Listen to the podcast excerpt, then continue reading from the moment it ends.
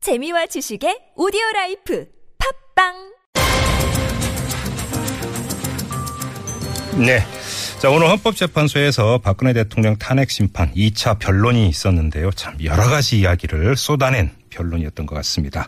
자, 어, 오늘 여기에 참석했던 한 의원 연결해서 자세한 이야기 전해 들어보죠. 자, 국회 어, 탄핵 소추위원 관대 한 분입니다. 더불어민주당의 박주민 의원 연결합니다. 여보세요. 예. 의원님? 예예예. 예, 예, 예. 안녕하세요. 어디 변론 끝났습니까, 오늘? 어, 한 20분 전쯤에 끝났습니다. 아, 20분 전쯤에 참 네. 여러 이야기가 많이 나온 것 같은데요. 아무까 소감부터 좀 여쭤볼게요. 어떤 느낌이었습니까? 음, 첫 번째는 증인들이 대거 불출석했습니다. 네. 어, 그렇기 때문에 이런 상태가 계속 지속된다면 신속한 결정을 내리기는 어렵겠구나. 라는 네. 답답함을 좀 느꼈고요. 예. 예, 그리고 어, 상대방 측 대리인의 경우에도 계속해서 이 재판을 형사 사건처럼 다뤄야 된다고 주장하면서 음. 어, 절차를 좀 지연시키려는 태도를 보여가지고 예, 예. 과연 진짜 신속한 결정이 가능할까 네. 정도 되는 그런 하루였습니다. 뭐 크게 두 축으로 좀 여쭤볼게요. 먼저 이 박근혜 대통령 측인 서석구 변호사의 발언이 그 하루 종일 화제라고 예. 표현하기는 적절한 것 같지 않고 논란이 됐었는데요. 네. 뭐 촛불 민심은 국민의 민심이 아니다. 뭐 네. 예수도 군중 재판으로 십자가를 졌다 등등. 뭐 이런 이야기를 쏟아냈는데 예. 어떻게 받아들여야 되는 겁니까? 이런 주장을? 어, 사실 최근에 있었던 국민분들의 진정한 마음, 예. 민심이라고 하죠. 네. 그런 것에 대해서 좀 제대로 이해를 못하고 있는 것 같다라는 생각이 들고요. 예. 그런 분을 지금 대리인으로 선임했다는 것은 박근혜 대통령 역시 그런 생각을 가지고 있는 것 아니냐. 음. 어, 그렇다면은 뭐 반성한다든지 사과한다든지 했던 박근혜 대통령의 발언은 예. 어떻게 들어야 되는 것이냐. 아. 그런 측면에서 어, 그 고개를 좀 저 같은 경우는 계속 깨웃깨웃 하면서 음. 들었습니다. 혹시 이런 발언이 막 나올 때 그 헌법재판관들의 표정을 한번 보셨어요? 어땠, 어땠나요? 어, 솔직히 뭐 재판관들은 이제 중립적인 위치에 있어야 되니까 예. 어, 표정을 뭐 드러내진 않았습니다. 그런데 네네. 네. 어, 저희 측이 어, 저 상관없는 발언이다. 예. 탄핵 사유와는 상관없는 발언이다라고 얘기를 하자마자 이제 예.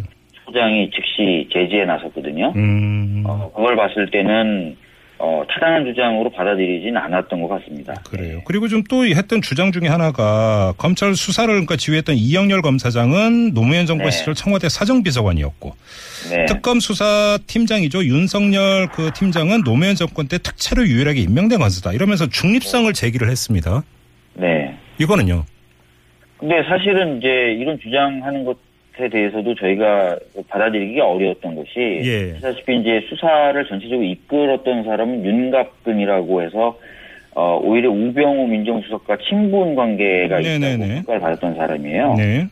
어, 그리고 이번 정권 내내 검찰이 오히려 어, 정치적 중립을 지키지 못하고 박근혜 정부, 박근혜 정권의 입맛에 맞는 수사를 많이 했다는 평을 받고 있, 있지 않습니까? 예, 예. 어, 그렇기 때문에 이런 평을 하는 것 자체가 음. 굉장히 저희들이 봤을 때는 어, 아전인수격인 음. 그런 평이 아니었나 생각했습니다. 예. 아무튼 이 박근혜 대통령 그 변호인단의 발언부터 시작해서 그러니까 답변서까지도 그러니까 여러 가지 지금 논란을 낳고 있는데요.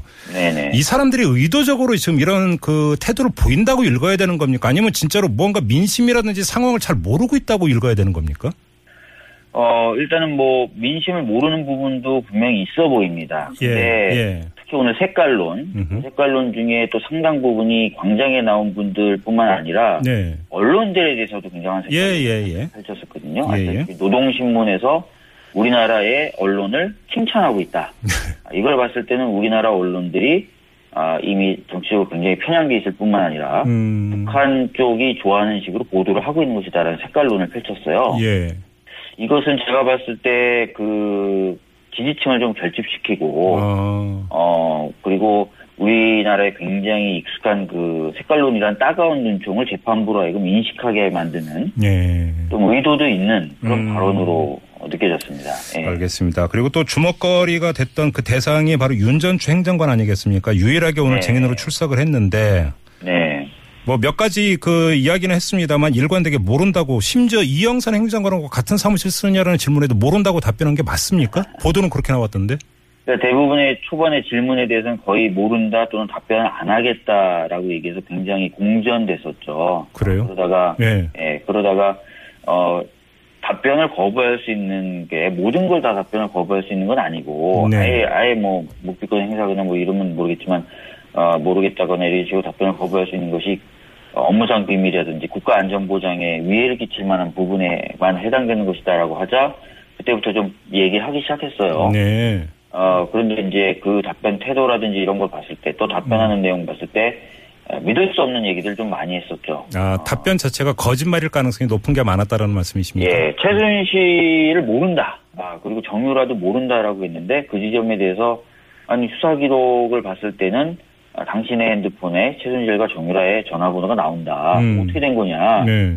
아, 그러니까 이제 뭐 자기가 개인 레슨을 하기 위해서 어, 저장할 번호를 저장해 놓고 전화를 시도했었지만 전화가 안 돼서 그 뒤로는 뭐 연락을 좀 안 안 했었다라든지 예. 이런 식으로 얘기를 하는 거예요. 그러니까 형식적으로 좀 납득이 안 되는 음. 그런 이야기들을 좀 했었고 그래서 어, 전반적으로 제가 봤을 때는 많이 준비는 했지만 네. 어, 결과적으로 어, 어떤 의혹을 불식시키기에는 예. 부족한 답변들을 좀 한 거 아닌가라고 근데 생각합니다. 주목거리가 윤 전 추행장관의 지금 답변 중에서 이른바 세월호 7시간의 퍼즐을 맞추기 위한 단서가 될 수도 있는 발언이 몇 개 나왔다 이런 보도가 있었거든요. 그러니까 세월호 참사 네. 당일에 안봉근 당시 비서관이 관제에 온 적이 있었다라든지 네. 그다음에 자기가 뭐 머리 손질하고 먼 사람들 데려왔던 이런 발언을 했단 네. 말이죠. 이건 어떻게 읽어야 될까요?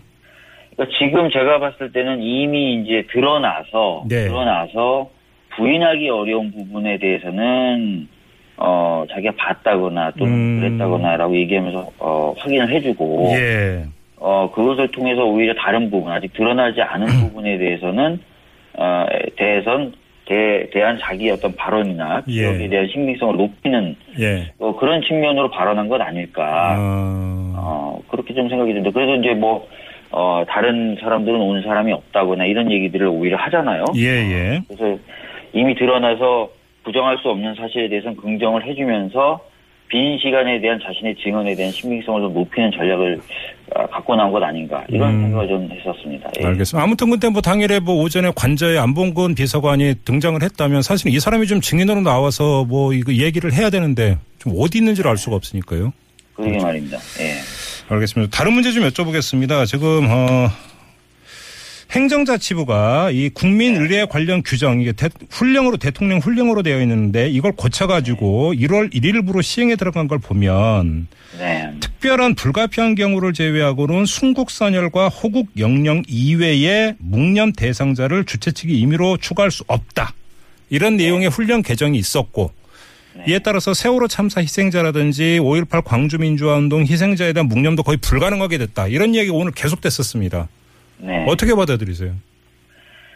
어, 사실 뭐, 미국 같은 경우에 아시다시피 국기보호법이 1990년경에 이제 위헌으로 네. 폐지가 되고, 예. 그 이후에도 이제 여러 차례 연방대법원이 아, 국기에 대한 경례나 이런 것들을 강요한다든지, 또는 네. 뭐 성조기를 훼손하는 거 처벌한다든지, 이런 것들이 잘못됐다고 판단을 내렸었고, 특히 예. 올해 작년에는 아, 국기에 대해서 경례를 하지 않는 스포츠 스타에 대해서 오바마 대통령이 오히려 두둔하는 발언을 네네네 아, 그런 일 있었죠. 예, 예. 뭐 국민의 양심 그리고 표현의 자유를 보장하는 것이 오히려 미국의 미국의 국가의 의무이자 헌법의 정신이다라는 음. 이유입니다. 예.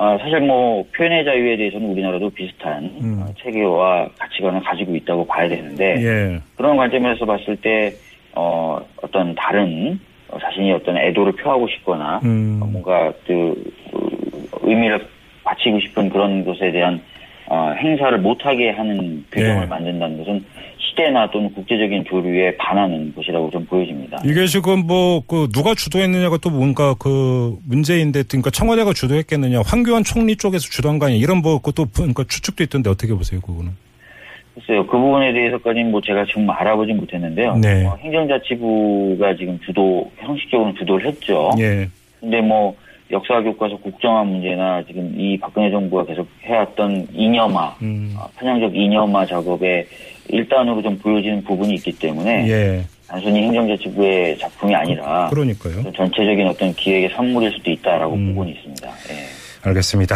자 일단 오늘 말씀 여기까지 들어야 되겠네요 고맙습니다 의원님 예, 감사합니다. 네 지금까지 더불어민주당의 박주민 의원이었습니다.